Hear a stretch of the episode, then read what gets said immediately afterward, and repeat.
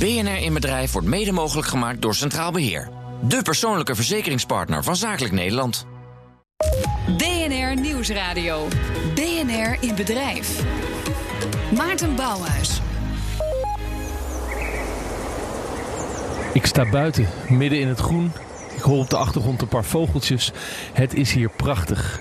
Niet een natuurgebied, nou eigenlijk is het een soort natuurgebied, maar het is de Hightech Campus in Eindhoven in het groen de slimste vierkante kilometer van Nederland.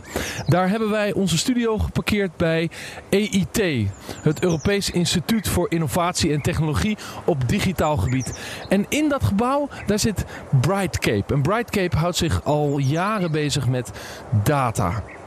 Alle bedrijven, alle ondernemers hebben heel veel data. Maar de vraag is, hoe maak je daar nou het nieuwe goud van? Nou, Brightcape kan dat. Maar dat roept ook nieuwe vragen op. Die algoritmes die je gebruikt om die data te verwerken, wie controleert die algoritmes? En zijn er eigenlijk regels voor nodig? Of zelfs instituties, als je het sommige Kamerleden zou vragen? Nou, genoeg vragen om antwoord op te zoeken hier op de Hightech Campus in Eindhoven. BNR-bedrijf kijkt achter de schermen en legt het geheim van de ondernemer bloot. Deze week dus bij Brightcape in Eindhoven. Zij adviseren bedrijven over hoe ze meer uit hun data kunnen halen. Privacygevoelig materiaal, RD-data, maar ook is dan lang niet altijd duidelijk wie er eigenlijk verantwoordelijk is voor de werking en de uitwerking van die data met behulp van algoritmes. Centrale vraag van deze week: hoe ga je op een verantwoorde en geoorloofde manier om met data? Goedemiddag. En er staan heel veel medewerkers van Brightcape en uh, eh, AIT, zelfs ondernemers en investeerders in Brightcape om mij heen. Ik um, ga dit allemaal bespreken bij mij aan tafel met uh, Serge Beniers, oprichter en eigenaar van Brightcape. Van harte welkom. En Maries uh, op het veld, hoofd van data- en analyse team van KPMG, ook welkom. Ja. ja we zitten dus op die high-tech campus. Brightcape heeft een verdieping bij het EIT, Europees Instituut voor Innovatie en Technologie Digital, zoals gezegd. Ja, Serge, jullie zijn vijf jaar actief met het bedrijf. waar staat het eigenlijk precies voor, Brightcape? Brightcape uh, staat voor de ontdekkingsreizen uh, die we in de Gouden Eeuw uh, met een bootje deden. En toen eigenlijk zagen wat voor mooie toekomsten ter elders lagen. Toen gingen we specerijen, specerijen halen. Ondertussen zijn tijden veranderd en gaan we eigenlijk op zoek naar het nieuwe goud. en dat is in dit geval data. Dus de manier waarop we hier vanuit Eindhoven en jij met het bedrijf met data om kunnen gaan, moeten we vergelijken met de revolutie van de Gouden Eeuw. Ja, nou, dat uh, belooft Gouden Bergen dan. Ja, men uh, zegt het. ik begrijp het. Jullie werken voor bedrijven als ASML, Philips, OC, banken, verzekeraars, logistieke bedrijven. Kun je nou een concreet voorbeeld noemen van wat je dan voor hen doet? Uh, allerlei optimalisatie. Uh, wat, is dat, optimalisatie? Optimalisatie betekent dat je uh, processen efficiënter doet. dus dat je met minder middelen meer voor elkaar krijgt. Ja, op basis van de data die zij al hebben. Ja. Ja. Uh, jullie vragen aan bedrijven om hun systemen open te zetten. Want anders kun je er niks mee doen. Ja. Wat, wat levert dat voor privacygevoelige vragen op? Dat uh, uh, levert in ieder geval de, uh, de, de, sense of urgency dat mensen moeten nadenken over wat ze met hun data willen. Dus die datastrategie die erachter zit, die, die moeten ze in kaart gaan brengen. Dat is eigenlijk waar we mee beginnen. We beginnen met een quickscan. Wat voor vragen wil je nu gaan beantwoorden met jouw data? en welke waarde gaat er dan dadelijk in zitten? Dat begint dus dat je je eerst moet afvragen welke data sla ik überhaupt op? en dat is eigenlijk waar de meeste bedrijven van oudsher nog niet over nagedacht hebben. En als ze dat al gedaan hebben, uh, zijn ze er ook nog niet geheel uh, zeker over welke vragen ze be willen beantwoorden. dus daar helpen we ze enorm mee. Ja, dus heel veel bedrijven kunnen eigenlijk veranderen in, in databedrijven. en op die manier hun, hun diensten en hun dienstverlening veranderen voor hun klanten. Of in het geval van overheidsorganisaties voor hun burgers. Ja. Ja. maar stel dat algoritmes op basis van die data keuzes gaan maken. En dat, dat zullen ze gaan doen. Wie is er dan verantwoordelijk voor die keuzes die gemaakt worden? Nou, initieel zie je dat uh, veel van die uh, oplossingen nog als decision support zijn. Dus de mens blijft van invloed in het keuzeproces. dat gaat steeds minder worden. Dus dat, je ziet het al met bijvoorbeeld technologie als robotic process automation, waarin robots beslissingen nemen in dat proces en stukken oppakken die normaal gesproken de mens zou doen dat gaat steeds verder verschuiven. En daarin komt inderdaad de vraagstelling. En uh, je ziet dat daar nu het onderzoek bij bijvoorbeeld TNO, bij uh, allerlei andere kennisinstellingen, het CWI, gedaan wordt over hoe zit het dan met de aansprakelijkheid ook van die algoritmes. daar zijn we nog niet helemaal over uit. En dat is met name waar wij de brug functie vervullen tussen wat er academisch mogelijk is uh, en wat uh, aan de andere kant het bedrijfsleven al kan absorberen. Ja, want Maurice, je bent bij KPMG nu een jaar of vier bezig met eigenlijk een hele nieuwe afdeling om je om, zeg maar, met data bezig te, ja. te houden en daar ook onderzoeken te doen, analyse. wat is jullie gedachte op dit moment over hoe die verantwoordelijkheden dan verdeeld zijn als een algoritme keuzes gaat maken? Nou, binnen, binnen KPMG doen we eigenlijk twee zaken. Dus enerzijds bouwen we ook de, de, de analyses en de, en de data analytics platforms. En anderzijds uh, kijken we ook mee naar de controleerbaarheid van die, uh, van die algoritmes. Um, ja, wat je daar nu ziet, zeker in, de, in het afgelopen half jaar, een, een, een, een, zware toename van, van vragen van hey, wij gebruiken nu die data. A, is dat veilig? dat zijn de standaardvragen, maar ook mag dat vanuit wetgeving? Uh, maar ook, uh, we hebben hier een algoritme. We hebben een, een, een keer een proof of concept uh, in elkaar gezet en we gebruiken dat. is dat algoritme wel juist volledig? mogen we dat doen? willen we dat eigenlijk doen, ethisch? Uh, dus die, dat soort vraagstukken krijgen we. Maar kun je dan een voorbeeld geven van, van waar, je, um, dat, waar dat ook een ethische vraag wordt? Want um, ik ben in mijn zelfrijdende elektrische auto deze kant op gereden. En die houdt zelf zijn baan. En die past zijn snelheid aan. Nou, ik vind het werkelijk een feest. Maar dat betekent dus dat algoritmes en datasets een stuk taak van mij overnemen. En dat ik het vertrouwen geef dat die auto zelf in zijn baan blijft. Ja. Uh, dan vind ik niet dat we op een ethisch vlak zitten. Totdat hij misschien een ongeluk veroorzaakt. Maar, maar wat is een ander voorbeeld van, een, van, laten we zeggen, wanneer dat een ethisch vraagstuk wordt? Nou, het gaat om eh, bijvoorbeeld het, eh, het maken van, eh, van selecties van, van mensen bij het aannemen van, van mensen. Je kunt bijvoorbeeld in het hele aannemersbeleid kun je ook al met robots, dan wel met artificial intelligence, keuze laten maken van wie ga je wel ehm, uitnodigen voor gesprek en wie niet. Dus je hebt nog steeds die, die mens misschien op het einde die dan de keuze maakt van wel of niet aannemen. Maar in de, de voorselectie kun je eigenlijk heel, heel makkelijk gebruik maken van die AI. En, en dan is het van, nou, moeten wij uh, aan de voorkant al die selecties uh, laten, laten maken? Of, of willen we daar al, nog iemand naar, naar mee laten kijken? Maar als ik toch als mens, uh, Serge, het, het, algoritme geschreven heb, dan, dan weet ik toch wat de uitkomst daarvan is. En dan ben ik daar toch blij mee. Ik, ik heb Pieter Zwart geïnterviewd en die zei van Coolblue. En die zei tegen mij: Ik moet dit jaar duizend mensen aannemen. Laat staan hoeveel hoeveel vacatures mijn organisatie moet verwerken. Die is natuurlijk hartstikke blij met algoritmes die dat voor hem doen. Nou, daar zijn net uh, recente voorbeelden van geweest waarin dus het algoritme uh, getraind is op de huidige populatie. En wat dus ook uitkwam dat men eigenlijk discrimineerde doordat men alleen maar uh, blanke mannen aannam. Uh, en dat, dat is een voorbeeld waarin je dus. Maar dan heeft de mens het algoritme niet geschreven. Want anders uh, zou die, die discriminatie er toch niet nou, inbouwen? De mens, mens schrijft enerzijds het, het, het, eh, het, algoritme, maar het algoritme wordt getraind op basis van bestaande data. dus vanuit, vanuit het verleden. Dus uh, je kunt ook stellen dat een, een, een, een, mens zelf natuurlijk ook discriminerend kan zijn. Als dat in die dataset zit waar je een algoritme op gaat trainen. Als je dit ge gebruik hebt, dan, kun je, dan heb je ook een discriminatie al in je algoritme. Zonder dat je het weet. Ik neem even waar over dat er bijna alleen maar blanke mannen om ons heen staan. Maar, maar dat terzijde. Uh, bij de interruptiemicrofoon, met wie heb ik het genoegen? Uh, Patrick Essers. Ik ben uh, managing director bij IIT Digital in, in de Benelux. Waar we nu in huis zijn, hè? want Absoluut. Brightcape zit bij jullie in huis. welkom hier. Wat is je vraag of gedachte? ik heb een vraag, met name over het, het trainen zeg maar, van die databases. we zijn in Europa met zo'n 350 miljoen inwoners. Zijn we natuurlijk een beperkte populatie. Je ziet in Azië en in Amerika dat daar ook veel gewerkt wordt aan artificial intelligence. Ehm, als we daar de databases van gebruiken. Geeft dat zeg maar een ander beeld van, uh, van de uitkomst die, die je verwacht door die, uh, die oplossingen die be bedacht worden? Ja, en, en, moeten we gewoon slimmere databases of uitgebreidere datasets gebruiken om uiteindelijk een genuanceerder beeld te krijgen? Bijvoorbeeld in dit geval van discriminatie bij sollicitatie. Nou, ik denk dat in eerste instantie te maken heeft ook met uh, de, de, dataset die je gebruikt. Hè? Dat je de trainingsset zo optimaliseert dat je het, het algoritme optimaal um, uh, in ieder geval traint. en ook het algoritme bijvoorbeeld een soort escape-knop geeft van hey, nu, gaat, nu gebeurt er iets in het algoritme waarbij er een, een, stoplichtje komt en dan moet iemand mee gaan kijken. Dat, dat als hij discriminerend wordt of hij gaat hele andere kant op. Dus hij moet, hij moet, er moet zelfreflectie worden ingebouwd om te kijken of hij zelf niet discrimineert. Ook de politiek buigt zich erover. D66 en CDA willen strengere regels voor het gebruik van algoritme bij de overheid. Deze week uitgebreid in het nieuws. Er moet een speciale waakhond komen die het gebruik in de gaten houdt. En er moet een richtlijn komen die bepaalt in welke gevallen het gebruik van algoritme gerechtvaardigd is. Goed idee? Uh, ik denk van niet. Waarom niet? Uh, ik denk dat uh, als we mee willen uh, doen op het wereldtoneel, dat, dat andere landen die normen en waarden niet toe zullen gaan passen.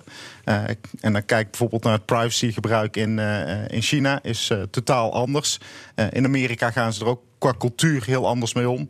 En van de andere kant, we moeten denk ik wel waarborgen wie we zijn en waarom we bepaalde dingen en bepaalde beslissingen nemen. dus ik denk dat het niet goed is om uh, de gehele uh, tekst over te nemen. Maar dat je wel. Uh... Je moet er naar kijken, maar zoals zij het willen, geen goed idee. Maurice, wat vind jij? Nou, er zit, er zit natuurlijk een uh, nuance aan hier. Kijk, uh, het moet niet de innovatie in de weg staan. En dat, uh, dat risico heb je dan. maar um, als we ook kijken naar de algoritmes die nu, nu gebouwd worden... en ook gebruikt worden, zelfs al door de overheid... ook bij de, bij, de Belastingdienst met het, de fraudebehandeling... waarbij ook vreemdelingen daar um, eventueel gediscrimineerd worden... ja, dan moeten we daar ook oog voor houden. En, en moeten dat in het, meenemen in, in de analyse van die algoritmes.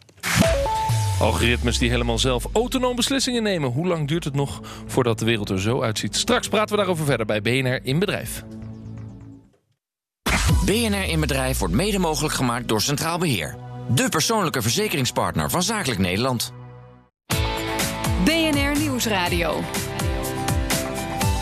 BNR in Bedrijf. Mijn naam is Maarten Bouwers. Van harte welkom terug. We zijn deze uitzending van BNR Bedrijf bij Brightcape in Eindhoven. Een data-analysebureau dat andere bedrijven adviseert hoe ze meer uit hun data kunnen halen. Ik praat erover met Serge Beniers, oprichter en eigenaar van Brightcap... en Maries Op het Veld, hoofd van het data- en analyse-team van KPMG. Ja, Serge, jullie zijn een onderzoek gestart met een aantal partijen... waaronder TNO en een verzekeraar om uit te zoeken wie er nu precies verantwoordelijk is voor de werking en de inzet van algoritmes. Wat moet dat opleveren, dat onderzoek? Dat uh, uh, moet in ieder geval betere modellen rondom uh, die, die algoritmes opleveren. en met name ook hoe we zaken verzekerbaar houden met deze specifieke verzekeraar. Ja, betere modellen. We hadden het voor de reclame even over het ideetje van VVD en CDA. Die zeggen van ja, er moet toch een waakhond, er moeten richtlijnen komen om grip te houden op die algoritme. Dit is eigenlijk dezelfde zoektocht, maar dan aan de commerciële kant. Ja. Ja. Dus uh, eigenlijk kijken we nu naar wie is er verantwoordelijk voor het handelen van uh, een, een, drone die autonoom zo dadelijk je pakketje komt brengen. Uh, dat is er nog niet, maar we weten wel dat het er heel snel komt. En we weten ook dat het technisch mogelijk is. Mm -hmm. dus je bent nu al aan het voorsorteren op wat er dadelijk gaat komen. Ja, en wat zijn dan de keuzes wie er verantwoordelijk kan zijn? De eigenaar van de drone, de ontvanger van het pakketje. Ik denk even hardop. Uh, de vervoerder, uh, distributeur van het pakketje.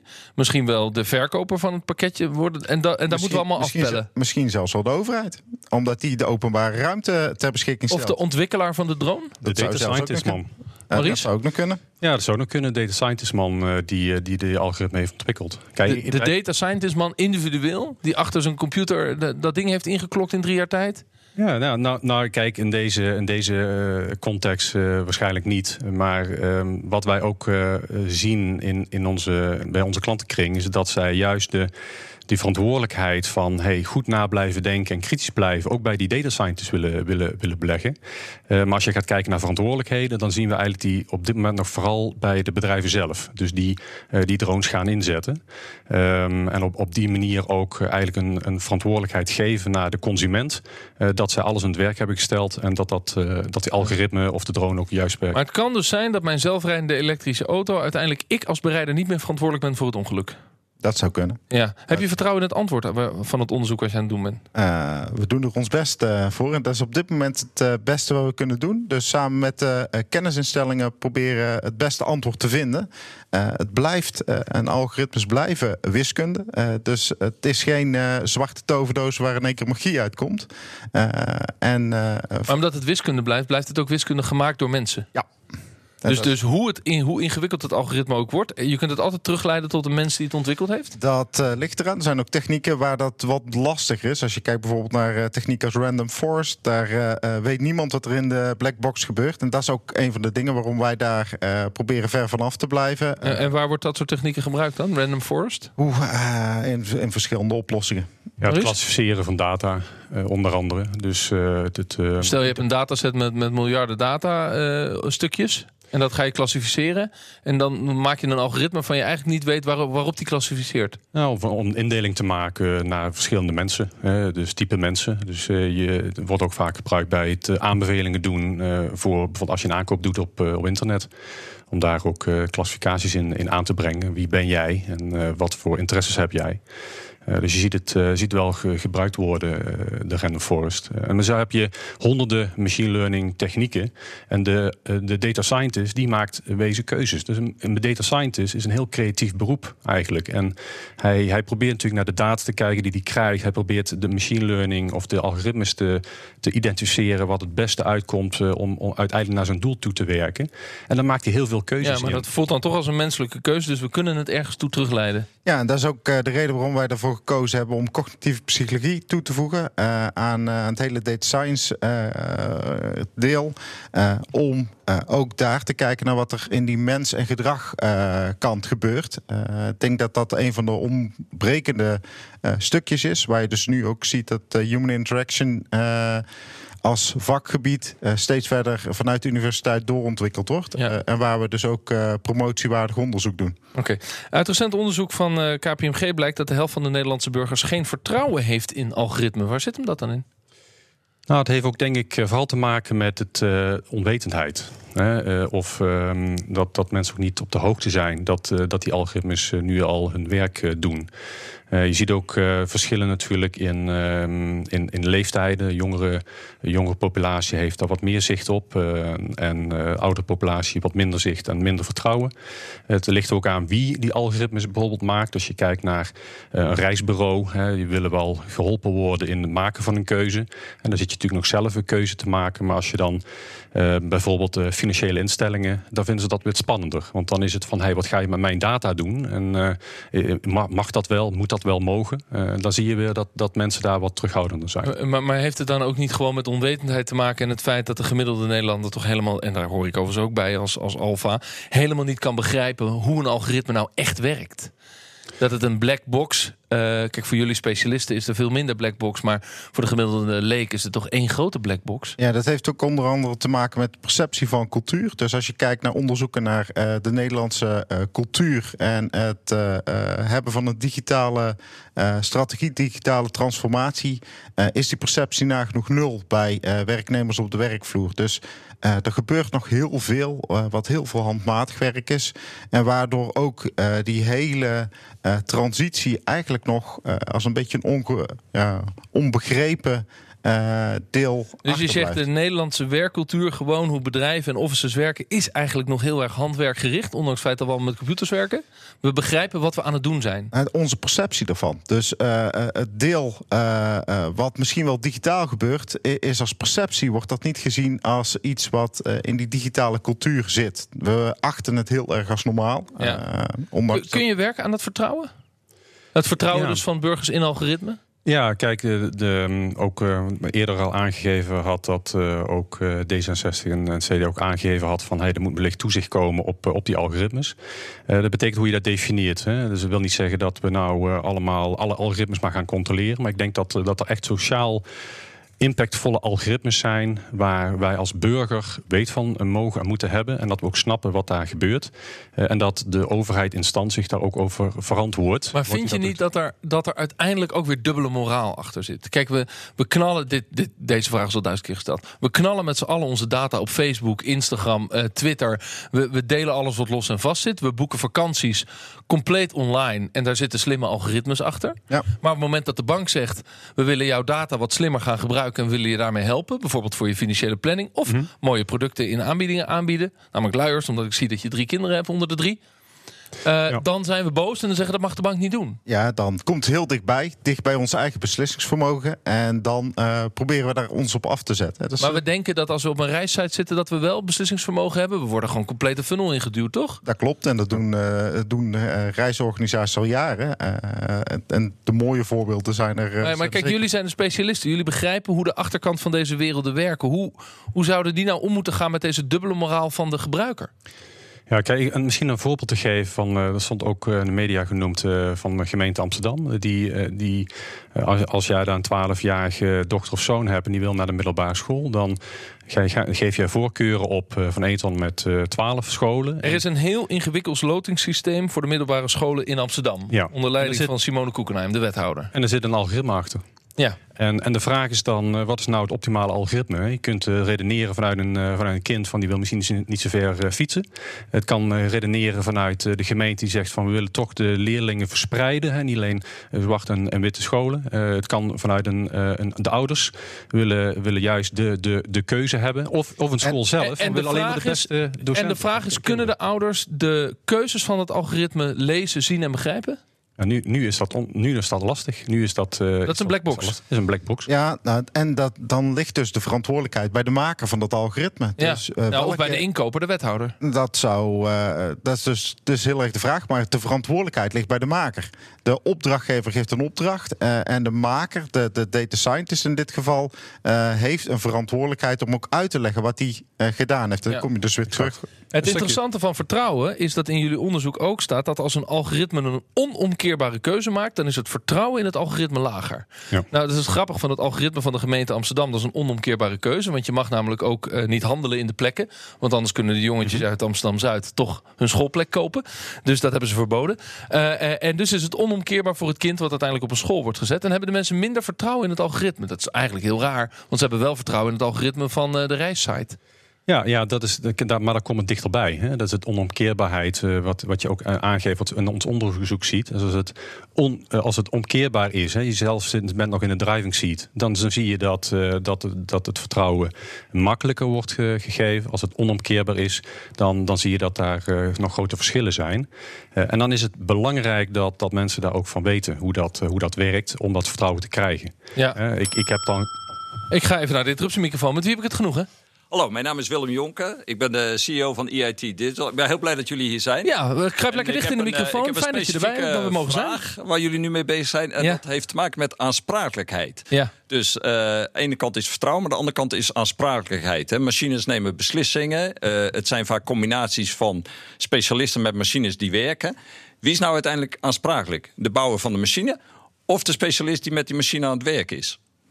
Wat, uh, wat is daar een sluitend antwoord op te geven, Maries? Nee, nou, um, nou, in eerste instantie uh, zien wij dat die verantwoordelijkheid bij de organisatie uh, zelf uh, ligt, die dat, die dat algoritme koopt of bouwt, in ieder geval in, in productie neemt. Um, in plaats van dat je nou wel direct naar die data scientist zet. Maar die data scientist heeft natuurlijk ook verantwoordelijkheden, zoals Serge ook al heeft, heeft aangegeven.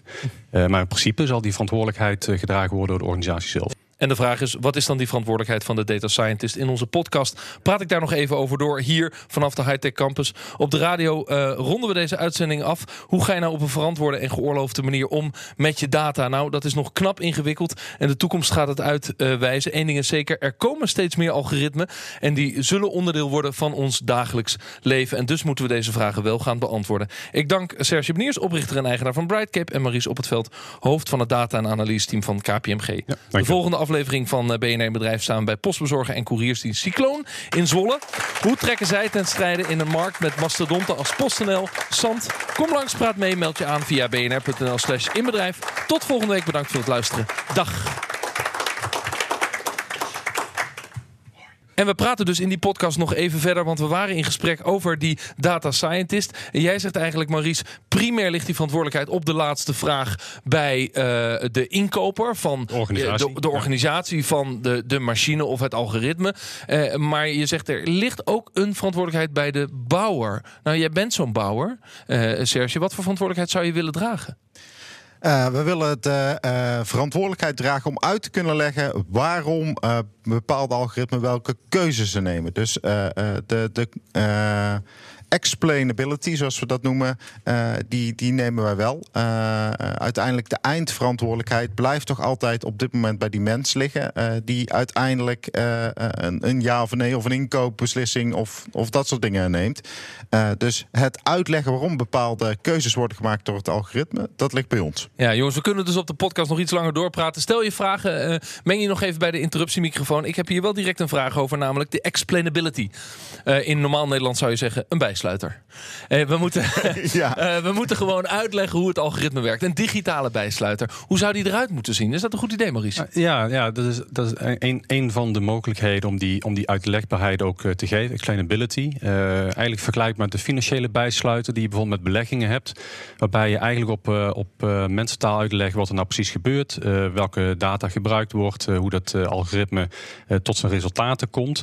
Eh, zodat je in ieder geval weet van ehm, ehm, waar je aan toe bent. Als, Ja, eh, dus als de gemeente. Amsterdam, om daarop terug te komen, dat voorbeeld zou dat ook op de site eh, eh, van de onderwijsinstellingen heel duidelijk moeten maken. Dit is het algoritme en zo werkt het. Deze keuze maakt het. Exact, en dat is, dat is ook waar ze mee bezig zijn. Hè. Dus Gerber Ron, onder andere de CTO van, van eh, eh, gemeente Amsterdam, eh, die vindt dat heel belangrijk. Ehm, en eh, onder andere dat algoritme, dat is natuurlijk een heel sociaal impactvol algoritme. Maar ook andere algoritmes met eh, klachtenafhandelingen in, in Amsterdam eh, worden onderworpen aan controles om, om de documentatie, eh, maar ook de financiële of de digitale bijsluiter op te stellen. Zodat je dat vertrouwen, maar ook de awareness bij eh, de burgers of klanten in ieder geval Ja. vergroot. Sommige Amsterdammers zouden gewoon willen begrijpen waarom hun fiets is weggehaald. En waarom die daar nou wel of niet mocht staan. Eh, maar dat tezijde. De interruptiemicrofoon, met wie heb ik het genoegen? Ja, ik ben Arnoud van der Bent van Centraal Beheer. En we hebben het hier over, eh, over vertrouwen. Ja. Ik ben wel heel benieuwd eh, hoe men daar in het buitenland mee omgaat. En welke lessen wij daarvan kunnen leren. Ja, Serge, jullie hebben natuurlijk contacten ook, omdat je hier bij een Europees instituut zit, met hoe het buitenland hiermee bezig Eh, Valt daar iets over te zeggen? Eh, daar valt zeker wat over te zeggen. Eh, als je dan eh, breder kijkt als Europa, dan weet hoe Amerika en, en hoe Azië daarmee omgaan. Binnen Europa zien we ook dat er verschillen in zijn. En en dat bijvoorbeeld als je kijkt naar privacy, dat in Duitsland heel weinig mag en, en ook weinig geaccepteerd is. Waarin in Engeland wat meer weer mag. Dus ja, je ziet daar wel grote verschillen in, eh, in tussen de landen. Ja, en tegelijkertijd in China mag heel veel. Ja. Eh, er is heel weinig regelgeving en hebben daardoor een enorme voorsprong in techniekontwikkeling ten opzichte van Europa. Moeten wij nou als Europa wat meer eh, privacygevoeligheid loslaten en, en, en omdat we met China mee moeten? Of moeten we heel blij zijn met dat, met dat verworven recht of, of verworven bescherming wat we hier hebben? Ik denk eh, vooral het laatste. Eh, we moeten technologisch moeten we kijken naar wat zij doen. Dus dat zou je moeten volgen. Ik denk dat we heel erg goed moeten waarborgen wie wij zijn en waarom we dingen doen. Dus zeker niet alles overnemen. Nee, Maries, hoe kijk jij daarnaar, die strijd tegen China? Ja, ja, strijd tegen China. Ik denk, denk dat dat heel moeilijk is. Ook Amerika. eh on- ongelooflijk veel investeringen in, in artificial intelligence. Eh, wij moeten als Europa natuurlijk eh, verenigen. Dat is een, wezen ook wat eh, Jan Middeldorp ook aangeeft in, in zijn eh, nota van hey, we moeten misschien eh, wel eh, controle hebben. Maar we moeten dat niet alleen binnen Nederland doen, maar ook met Europa. Eh, er is ook een, een stuk eh, eerder, volgens mij in april, uitgezet vanuit de Europese Commissie over ehm, ethical guidelines for trustworthy AI. Dus dat, dat, dat we als Europese Commissie daar ook iets over willen zeggen. Ook een, han- zeg maar een, Ja. een guideline naar, naar organisaties willen brengen om die, om die AI te, uit te leggen. Dat zou dus een Europees raamwerk kunnen zijn. Kun je dan afvinken dat je verantwoord bezig bent? Dan zegt de Europese Unie, ik heb een ethical guideline, eh, ke- keurt goed dat ik lekker bezig ben? Nou, je moet die wel implementeren natuurlijk. Er zitten aardig wat vragen in. Eh, maar het, het, het is vooral denk ik ook de verantwoordelijkheid die je ook naar je consument eh, dan wel naar de burgers eh, geeft. Hè. Dus niet alleen maar een papiertje maken van nou ben klaar. Maar je moet, dat- je moet dat ook gewoon vanuit inherent moet je, moet je dat willen. En, ook die trustworthy, hè, de, het uitlegbare van het algoritme ook kunnen, kunnen geven. Ja, hoe denk je dat gaat ontwikkelen tot slot bij de heren, Serge? Dat vertrouwen in algoritmes, ze, ze worden meer en meer onderdeel van ons dagelijks gebruik. Dat, dat kan bijna niet anders. Is het toch iets, eh, eh, als je kijkt naar het verleden, hebben we alle nieuwe technologische ontwikkeling uiteindelijk omarmd met een 100% vertrouwen? Eh, gaat dat uiteindelijk hier binnen nu in vijf en tien jaar ook gebeuren? Ja, als je kijkt, en dan pak ik even een ander voorbeeld. mobiele telefoon. Kijk je naar de jaren. Nou, eind jaren 90 ha- had iedereen zoiets van: ja, maar dat heb ik helemaal niet nodig. Eh, tegenwoordig eh, word je, als je wakker wordt, het eerste wat je doet is kijken op je mobiel. Eh, en dat, dat zul je straks. Ja, maar dat is nog gebruik. Maar vertrouwen hebben we altijd gehad. Het feit dat dat ding niet iemand anders ging bellen. De, bedoel, Oh, ja. We hebben toch altijd vertrouwen gehad in dat, dat Ik, het ik weet niet hoe? Siri bij jou werkt. Nee, Siri heb ik uitgezet. Dat vind ik echt zo eng. Met wie heb ik het genoegen? Mijn naam is Goy Rozen, eh, GGD, eigenaar van GGD Investments. Ehm, een groot deel van dit gesprek gaat over het vertrouwen winnen. En een ander deel van het gesprek gaat over de risico's die we hebben met data. Naar mijn idee is het veel meer de vraag van hoe gaan we ervoor zorgen dat we dingen laten zien die ons dagelijks leven al bepalen in data. Dus vooral de kansen laten zien. Als ondernemer kijk je vooral naar die kansen. Um, want kort gezegd, de aardbol komt bijna tot stilstand op het moment dat we vandaag stoppen met data en stoppen met algoritmes. Dus dat is ook het grote risico wat je naar mijn idee ziet, is dat we met z'n allen gaan kijken welke risico's er zijn. En naar mijn idee is dat maar 5%. En die 95% dat is het positieve wat ons leven beheert rondom data. En uh, vanuit deze positie wil ik uh, een beroep doen op de overheid. Dat we vooral naar die 95% kijken en niet alleen naar die 5%.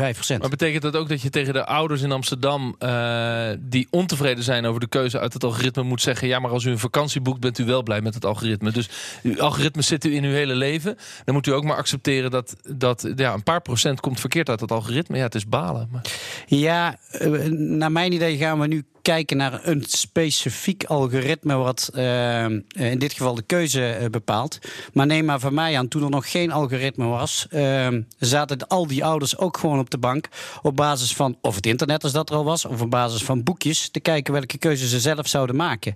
En als het, het stukje tekst in het boekje, als we heel ver teruggaan, niet helemaal waar was, dan was de keuze dus ook niet helemaal waar. Ja. En dat is precies wat er met data gebeurt. En we, we, kijken alleen maar naar de negatieve kant. En het helpt ons juist de aardbol sneller te laten draaien. Interessant. Maar Maurice, ja. hoe kijk je daarnaar? Naar deze gedachtegang? We moeten het veel positiever framen? Ja, kijk, uh, wij, en enerzijds controleren we algoritmes, anderzijds bouwen we ze zelf. En, en dan zitten we aan die andere kant van de tafel. En dat is natuurlijk super gaaf om, om met hele mooie algoritmes te gaan werken of voorspellingen te gaan doen. We zijn zelf ook trots uh, met bijvoorbeeld Sunweb, uh, fiets, uh, fietsteam. helaas is ons algoritme niet uitgekomen. Want... Jullie, jullie algoritme heeft voorspeld dat Tom Dumoulin het best de Giro kon gaan rijden, omdat hij daar de grootste kans had op te winnen.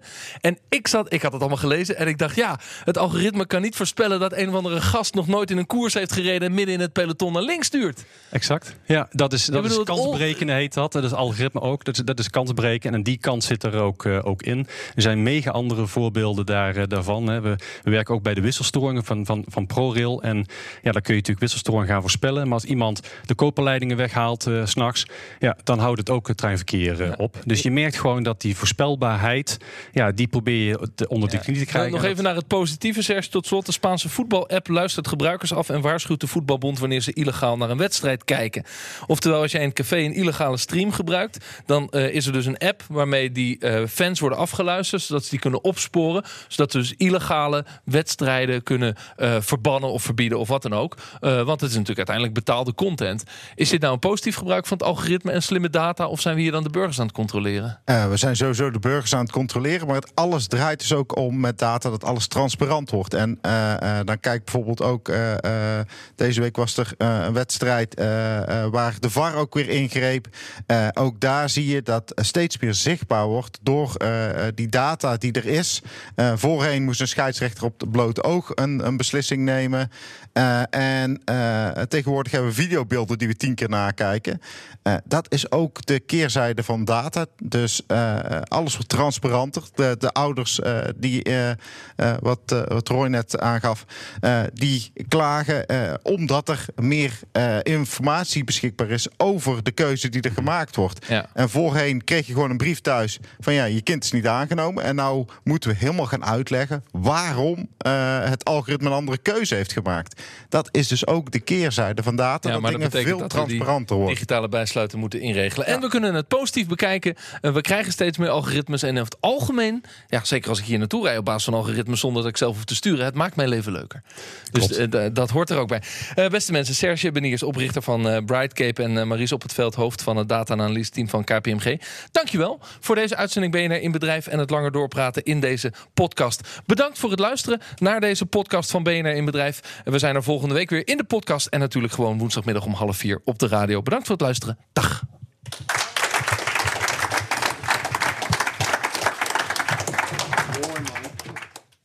BNR in Bedrijf wordt mede mogelijk gemaakt door Centraal Beheer. De persoonlijke verzekeringspartner van Zakelijk Nederland.